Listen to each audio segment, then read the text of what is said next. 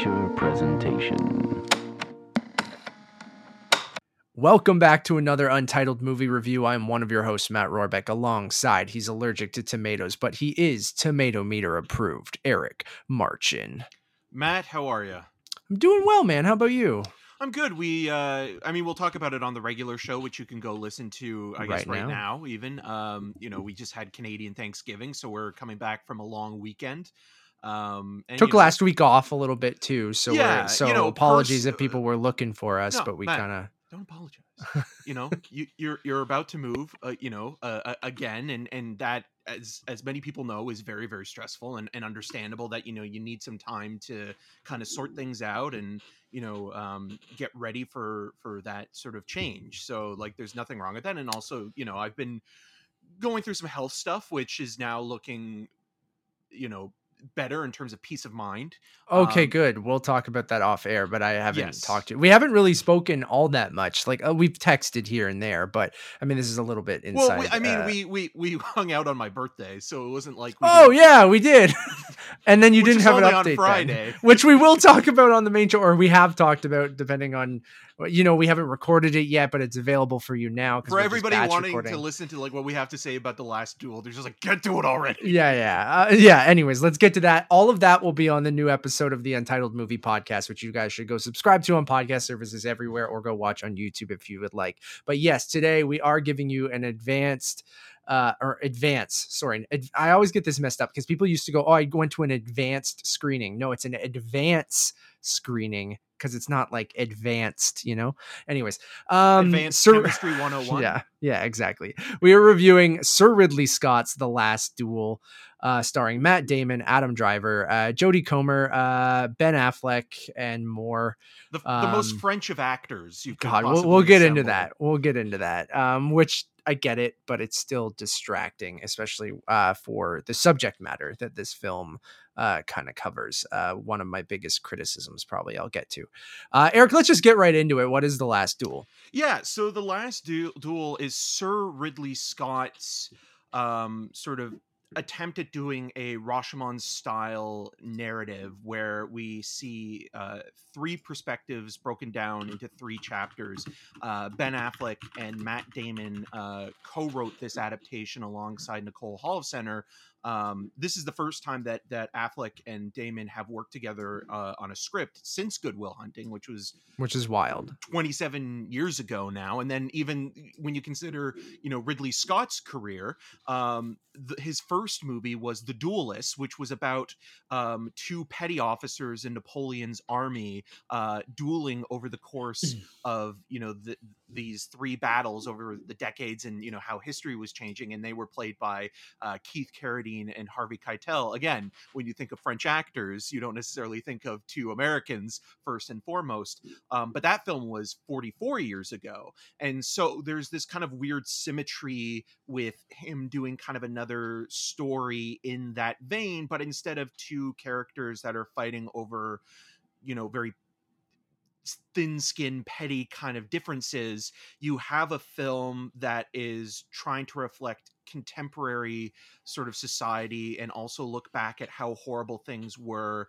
in uh, France in the thirteen hundreds, mm-hmm. where like systemic misogyny, essentially. Yeah, yeah, and, and especially and... with the dealings of the church being so prominent in how a case like that was sort of dealt with back then. Right. You and could so, be tried by the church, essentially. Yeah, instead, and, yeah. and and that's why I think that conversation has come up in the centuries moving forward, that, you know, you need the separation of church and state.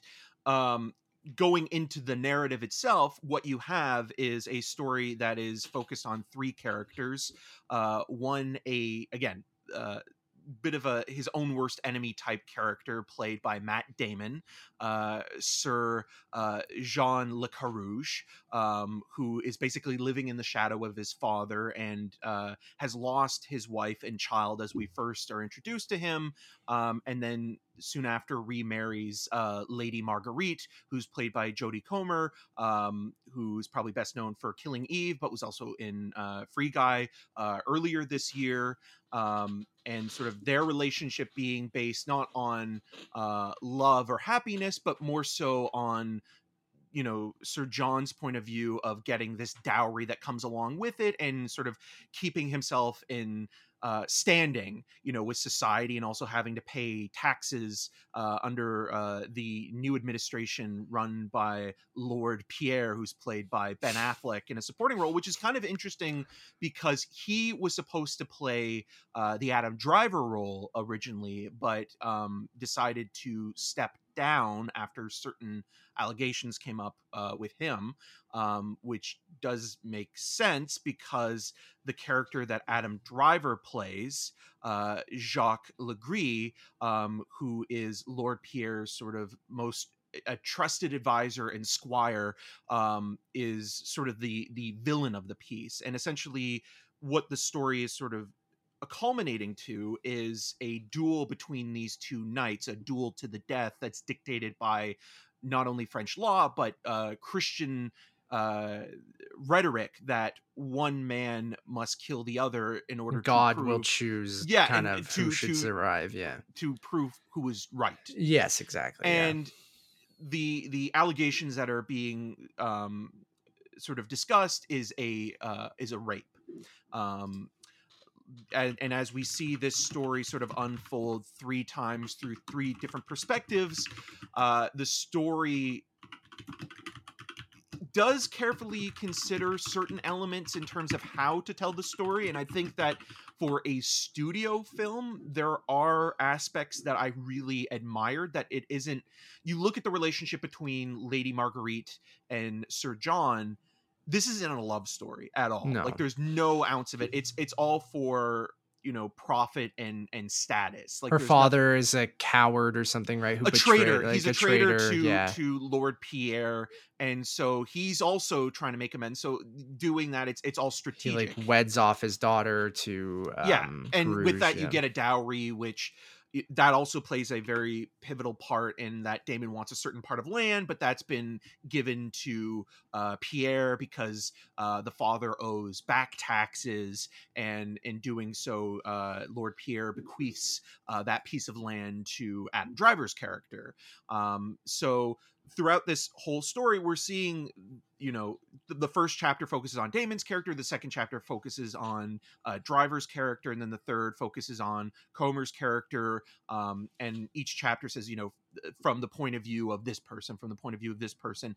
Um, but I wanted to get into your review of the film before we kind of dive even deeper, because you brought up some really, I think, important points with how the narrative omits things, when in a Rashomon style story, what is so clever about that narrative structure is that it repeats the same thing over and over again to the point of mundanity, where you're supposed to almost feel like it's a tedious procedural. But the point that it's making is that, you know, there are finite differences within the same scene that you're watching. And there are moments like that in the film, But, but it's you, inconsistent, yes. I feel. Yeah. And so, uh, yeah, I'll just kick it off. I, I'm very mixed on the movie. Uh, I love Sir Ridley Scott. Uh, again, hit or miss later in his career.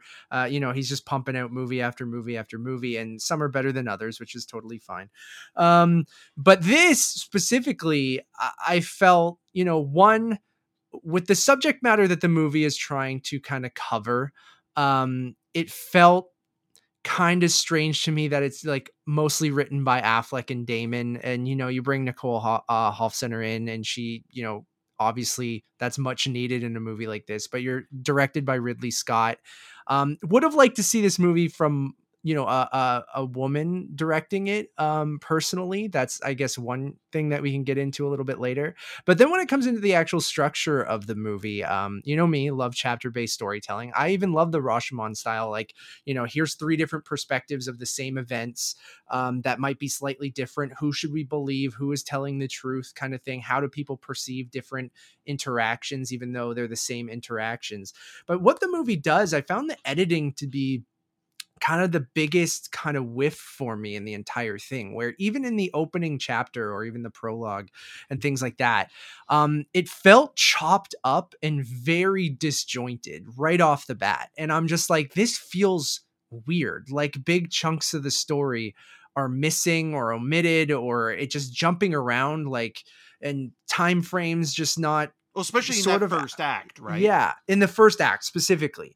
And um, it just jumps around and you're from different perspectives. It's not just, it, you, like you said, it is kind of from uh, uh, Carrouges' perspective in that first uh, chapter. But it still kind of tells you p- bits and pieces of the story from all over the place. So right away, I'm like, the editing in this movie just feels completely off. And then you start to kind of see what they're doing, which is like, oh, they're going to tell this story from three different perspectives. And like what you said is, you know, in that I would have loved to see, not putting into what I would love to see, but why I don't think the movie works is because they take scenes that were, uh, omitted intentionally from that first chapter where all characters are present, or at least the character from this perspective was in that first scene. It's just, we took it out of that first chapter and just only showed it to you in this second chapter, saying it's from the perspective of, you know, of Jacques Legris, and except it was also from the perspective of Carrouges. We just didn't see it in his perspective because it was more convenient for the storytelling to only show you later. And it was that kind of stuff that kind of irked me throughout the whole movie, where we were getting it from these different perspectives, but I'm like, you guys got to make up your mind of, are we getting this from other people's perspectives, or are you just telling this in like a non-linear format? And it tries to have its cake and, and eat it too, where it's like doing both of those things. And I just feel feels super, super messy. So when you're watching chapter two, which is supposed to be from a different person's perspective, but you're getting a scene where Carrouges is clearly in the scene and you just left out that chunk because from a storytelling perspective, that beat would be more effective if I showed it later or give you a different piece of the story. It feels kind of weird and disjointed throughout the entire thing. And I think you start to see that, and you get more of that when you, um, see it from Margaret's uh, Marguerite's uh, perspective as well. And you're seeing bits and pieces of a scene that were just completely omitted from before, just because it's quote unquote better that I showed it to you later. And then you're also getting what we're saying with the Rashomon style, or the different perspective style, where certain scenes play out, but they play out very differently. And I think that works. Especially, I mean, you should mention with that, where it comes yeah. to like certain lines of dialogue are yeah. said by certain characters in, in one chapter, and then they're said by another, and then yeah. they're said by someone else entirely in the third. And that's like the kind of thing that's like, you know, your classic interpretation of how, you know, events, uh, the, events yeah. the, the, how the truth unfolds through the eyes of each sort of main party. Mm-hmm. And Akira Kurosawa, you know, did something very similar when he made Rashomon, where, you know, you're taking one horrific crime and seeing it from the point of view of the same people. But what he did, instead of what Ridley Scott does here, is he showed you every scene over and over again. And I almost feel that whether it was Ridley Scott or somebody, you know, on, on the studio side of things was thinking like, okay, well, we can't have the same film just repeated over and over again with subtle nuances or, you know, specificities. We need, you know, to give the audience um, additional coverage uh, throughout. And like, it makes sense when you have scenes with Driver and, Uh, Ben Affleck's character, uh, Pierre, where, you know, they are kind of almost like the Ben Affleck, Matt Damon, and what you would expect like a, a buddy comedy to be, weirdly, and sort of that kind of broism of, you know, France at that time. And like, I understand that, okay, yeah, Lady Marguerite and and and Sir Jean are not present in those scenes, so it's okay to include those moments to maybe sure. add some um, additional, you know, sequences. But when, to your point, when you have those three characters present in any one scene, and then, you know, you insert something new within the second or third sequence that wasn't in the sequence before, but was in the same location with the same characters, it does feel disingenuous to the narrative itself more so than anything. And then that's not even including, you know, your point that you made with having, you know, a male director um, sort of tackle something that is very, you know, much a sort of Me Too style storyline told in, you know, the thirteen hundreds. But I will say this for Sir Ridley Scott, of the male filmmakers, he has always been very pro-female, female forward when it comes to his protagonists, whether it be an Alien or Thelma Louise, G I Jane. Like he's he's one of those guys. It's like, okay, if you're going to give a male director a a a somewhat heavy, because again, it, it's it's divided into three stories, and it's from the point of view of three people. It's not just from uh, Comer's character's perspective, but at least it is a guy who does seem to be, you know, very much um, pro-female. And I agree. Like, I don't think he's he's you know, I don't think that feels disingenuous, and I'm I'm totally okay with some of, of his uh, profile and stature, and you know, his ability to get a movie like this made to tell this story.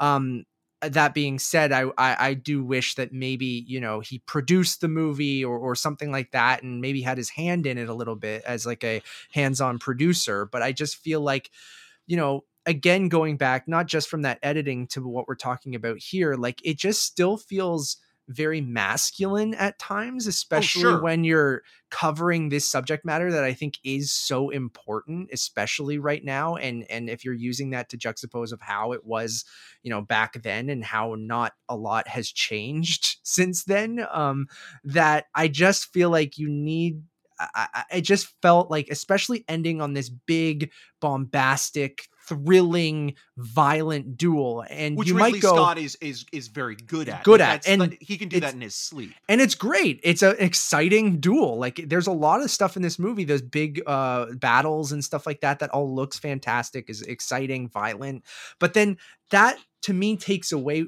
from what the core of what this movie is about, which and, is a and, chamber piece in a lot of ways, yeah, right? Because it's a conversation usually between two or three characters or supporting characters. It, it, it has a kind of masterpiece theater quality to it, where like the trial itself, I think, should have been more of the centerpiece, where that comes into the where you could get the different perspectives, chapter, right? right? Like, yeah, and, exactly. Like, you could use that as the framing device instead of going, well, I want to do it non-linear, and I also want to show from different perspectives. And then it just just becomes confusing and feels chopped up.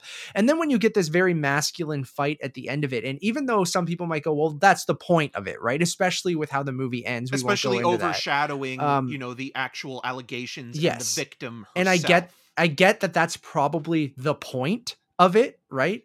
But it still feels like it takes away from, like, I don't think it ended on a spot where it really, it, it does and it doesn't, and it's hard to go into it because I don't, even though it's like, you know, you can read what happened, but um it's not like it's spoiling that well much, yeah but... it's, it's a historical moment, yeah. and it's based on Eric Jager's book, so like exactly it's, it's, yeah I mean, it's not a very it's maybe not as well known as some that's why I don't want to necessarily yeah. go into it, but um that just felt kind of, I don't know, it just didn't completely work for me. And then uh, on top of that, finally, and I don't want to sound too negative because I'll get into some of the positives, because I don't hate the movie, and I think it is, like we said, it's it I, I I think it's shot well, the action sequences are exciting, um the acting is, you know, I have a problem with casting uh, Americans as these French guys, and like um and that it does feel very popcorny Hollywood kind of, you like you said well it's like that. classic like yeah. nineteen forties and fifties Hollywood, where you get these kind of big name actors to play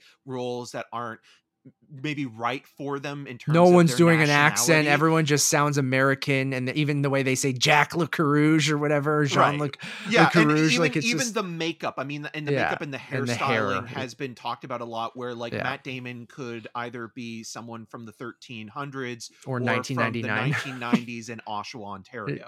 Thanks. Um, yeah. hey, I'm moving I, away in two know, weeks so um, but, but it's true, like it just kind of feels like, you know, both Ben Affleck and Matt Damon's character listened to Limp Bizkit, you know, and yeah, and I think that's what again took me out of it. And it's, again, I go back, I'm like, I think the subject matter in this movie is so important and should be handled with such care, especially when you're talking be mocked about and, and like be, yeah. yeah, like when you're talking about sexual assault and, and things like that. Like it's hard, it's hard for me to take it seriously when you have Ben Affleck and Matt Damon in this hair and makeup with no accents at all, who are also um, very actually it would probably be worse in general. It would be worse if they tried to do French accents, to be honest, but yeah. like um so when you have that kind of stuff in there, that takes me out of it. So like when you get to the part that, you know, I think Jodie Comer is great in the movie and her sequence is the best part. And I don't I think, think any, I, I, I should say this. I yeah. don't think anybody is actually bad in the film. I agree. I think that maybe the, the miscasting is one thing, but like what I actually do find really fascinating, and I've been thinking about this a little bit um, pertaining to Matt Damon's career specifically, is he's now entered a phase where he seems very comfortable at playing unlikable leads or even supporting characters with this Stillwater and even the Steven Soderbergh movie, No Sudden Move, with his cameo in that, where, you know, you think of Matt Damon in the late nineties into the early two thousands and, you know, this charming kind of affable leading man who, um, you know, has a penchant for both um, comedy and then, you know, surprise people with his action chops as well, you know, is now playing characters who are their own worst enemies in, in a way. And, and, you know, the joke that, you know, both Stillwater and, and, and this, you know, Matt Damon in France um, is not a good combo for him, but I actually really like the idea that he's not afraid to play characters who are complete and utter assholes. Yeah. And that's something in this movie that I do think does take a risk where, you know, like if you're watching the trailers for this, or if you're, you know, reading a synopsis only, you could think that there is kind of a nobility to the film, or that there is a love story between Comer and Damon's characters, and that no, you know, everyone's trash except honor. for her. yeah, and and I actually really do like that that these characters are reprehensible and slimy, and yeah, Adam Driver's character is, is the worst, but that is is only because it's facilitated by somebody like, you know, Lord Pierre. And and even though Affleck, I don't think is as good of an actor compared to uh, Damon, Comer, or Driver, he weirdly almost reminds me a little bit of, you know, speaking of another Boston actor, uh, uh, Mark Wahlberg in The Departed, where like sure. he weirdly is kind of like the comedic relief slash he's kind of that supporting character that comes in every now and then and kind of interjects sort of a weirder hams it up, and, yeah. and he doesn't really necessarily feel like he's like in the he, same movie. No, yeah. no. Like he almost feels like he would be in a film that was, you know, directed by, you know, Joel Schumacher or something like and that. And I agree with that. But then that goes back to my point of taking me out of it. Right. Especially Which I agree what, with as well. Like, again, if this movie was just I don't know, not about what it's about, um, I I could maybe buy into that a bit more. And, well, if it and, was The Duelist, right? Like if it was yeah. just two guys fighting over, you know, their their reputation or standing yeah. and feeling like the other one had, you know, basically um sullied their good name, that would be fine. And it's actually comical. Like I, I have the copy of The Duelist right here. Like you look at a movie like this and you think to yourself, like, it is ridiculous where you have two American actors, you know, cast in, in French roles battling over basically nonsense and yeah. killing each other in the process, or, or, you know, harming themselves to the point of where, you know, they're going to have to sort of live with those scars. Um, but this, to, to what you're saying, is a much more serious matter in terms of it's not about pride and it's not about honor, even though those things are being presented. It's mm-hmm. it, it, those are those are the, the the the facades of what is is ultimately a film about injustice at a time when women did not have a voice. And even though, you know, uh, Comer's character has a champion in Damon, Damon's not doing it to honor her, defend her. He's only doing, doing it, it for himself, for yeah. his own stature, because one, you know, he wants to be as good or uh, better than, you know, his rival played by Driver, but also again, living in the shadow of his father and feeling that he's owed something and that he's entitled to a way of life that he was accustomed to growing up. Mm-hmm. Yeah. Which I also do find that fast. I do find I that do fascinating too, yeah. in terms of the, the psychology. And, and the one thing, again, I actually really did like about this movie is how it is showing how religion and Christianity specifically had such a grip on the, you know, the process of law at yeah. that point, and how grateful, you know, I am to live in a time where, even though, you know, people still, you know, um, you, you know, will, will, will swear on a Bible and things like sure, that. Sure, yeah, yeah. But, you know, we've gotten to a point where, you know, science and logic seems to trump that stuff. Yeah, and for I, the most part. For, yeah, for the most part. I'm not saying like yeah. I mean, we still have people that are anti-vaxxers and all that kind of stuff and believe in in you know religion and things like that. But there is a sensibility now where you know we have evolved so much, but then in some other ways we haven't. And and and this movie does show that there is a regression mm-hmm. uh, within that, especially where like. There's a scene between Driver and Affleck where, you know, Affleck tells him that, you know, you've been accused and there's been rumors spreading, and that, you know, Driver, the way that he behaves is very much as the victim. It's like, oh, you know, like she's ruining my life and all this kind of stuff. And then we should also say that, trigger warning, uh, there is a rape that is shown twice, and mm-hmm. it's, I'll put that at the front of this show, actually, because I feel like I should have done that off the top. But so it's not um, it's not gratuitous and exploitative, I don't think. But then again, that's coming from my perspective, because I think what it's trying to do. And it's shown twice. And uh, I think it makes it, you know, the first one's very uncomfortable. The second time is even more uncomfortable, which then makes the first one even more uncomfortable yes. because of the way that it's kind of uh, showing those two perspectives. So, um, but there yes. is a point to it, instead of just kind of like showing it for the the sake of being like, oh, how awful it was at this time period. Like, it's showing you again, like how someone, you know, how the perpetrator and the victim both perceive, you know, the same moment. events. Yeah. yeah. Um, absolutely. And, um, you know, I, again, the movie I think is at its best when it's showcasing those different perspectives. And I just felt like, uh, I, I just wish it was kind of consistent with that, where I felt like the chopped up editing just didn't completely work for me. And it's way uh, too long. It's, it is. At yeah. Two, uh, at nearly up. three hours. It's, yeah. But again, that's kind of what you would expect from Sir Ridley Scott when he's doing, like, you know, his, his two, big epics. Yeah. Yeah. Whether he's doing sci-fi or historical period pieces, they're usually longer. So it's not surprising that it's going to be that long. And I mean, even the other day people were saying, oh, Gucci's over three and a half hours, but then it was, but now it looks like it's, it's going to be two and a half yeah. about the same length yeah. as this, right? So yeah. And then um Darius uh Volsky's cinematography, I feel like um you know, it has that cool blue kind of Ridley Scott look in a lot of scenes, and then obviously all that we talked about, the action sequences still look and Uh, look fantastic. But visually um, speaking, again, there's there's this quality where you think like, oh, like Ridley Scott is known as a visual filmmaker, and a lot of the scenes are very much like these small, intimate moments that happen, you know, like you said, like in a chambers or, something, or yeah. things like that. And so it, it's it's it kind of is similar to when he directed The Counselor, where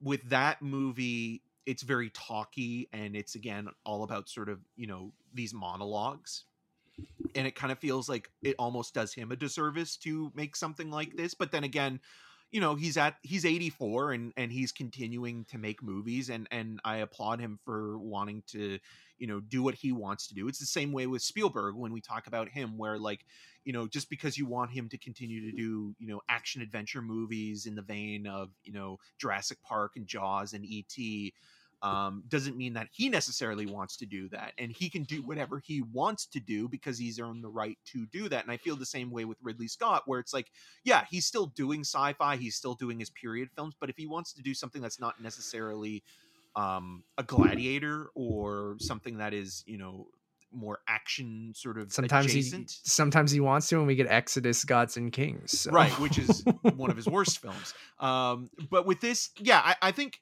I'm mixed positive, and the more yeah. I do think about it, there are things I do really like, but the points that you brought up specifically with the editing and the way that it omits it, I feel that that narrative structure does the whole film not only a disservice, but it is disingenuous to telling a story that essentially didn't have to be spread out over, you know, nearly three hours long. And the the Rashomon narrative doesn't have to always be on something that is necessarily horrific. I mean, we've seen it in movies like Vantage Point, or sure. even in something, you know, that's smaller and intimate as well, like The Disappearance of Eleanor Rigby, which yeah. you know, it's him and her, and it's only two sides of the same story. Um, but I think overall, I'm just always really fascinated by what Ridley Scott's doing, especially like even now, where like he's trying to stay contemporary, even if he's setting a film in, you know, centuries past, or yeah. and, and and I think that's maybe the most opportunistic aspect of the film, where it's like, okay, this is this is a Me Too style movie, and it's taking the temperature of what's going on now and reflecting what has happened in the past and how things don't change. But it doesn't maybe do it as well as some other movies have recently done. You know, I mean, I, I know you loved it a little bit more than I did, but I think something like Promising Young Woman, yeah. you know, even though it's not a Rashomon style, but the narrative structure kind of does things that deviate from what you would expect a traditional revenge um, thriller to sort of proceed in or, or eventually end up in. And so um, it's a conversation to continue to have. And, and I think that any period piece that does have a little bit of an edge to it, which this movie does, is worth watching, even though, again, it is very long. And I feel that you need to go to a theater that has really comfortable seats if you're willing to go to the theater at this time. Yeah. Uh, I'm mixed negative. Uh, I'm going to give, I don't hate the movie, but um, obviously I had some big issues. So I'm going to give it a two point five out of five. And I'm going to give it a three and a half out of five. Um, but I really do appreciate what you were saying with those um, criticisms. And, and I don't disagree with you. I think that they are um, not only valid, I think that they, you know, they go against the movie overall.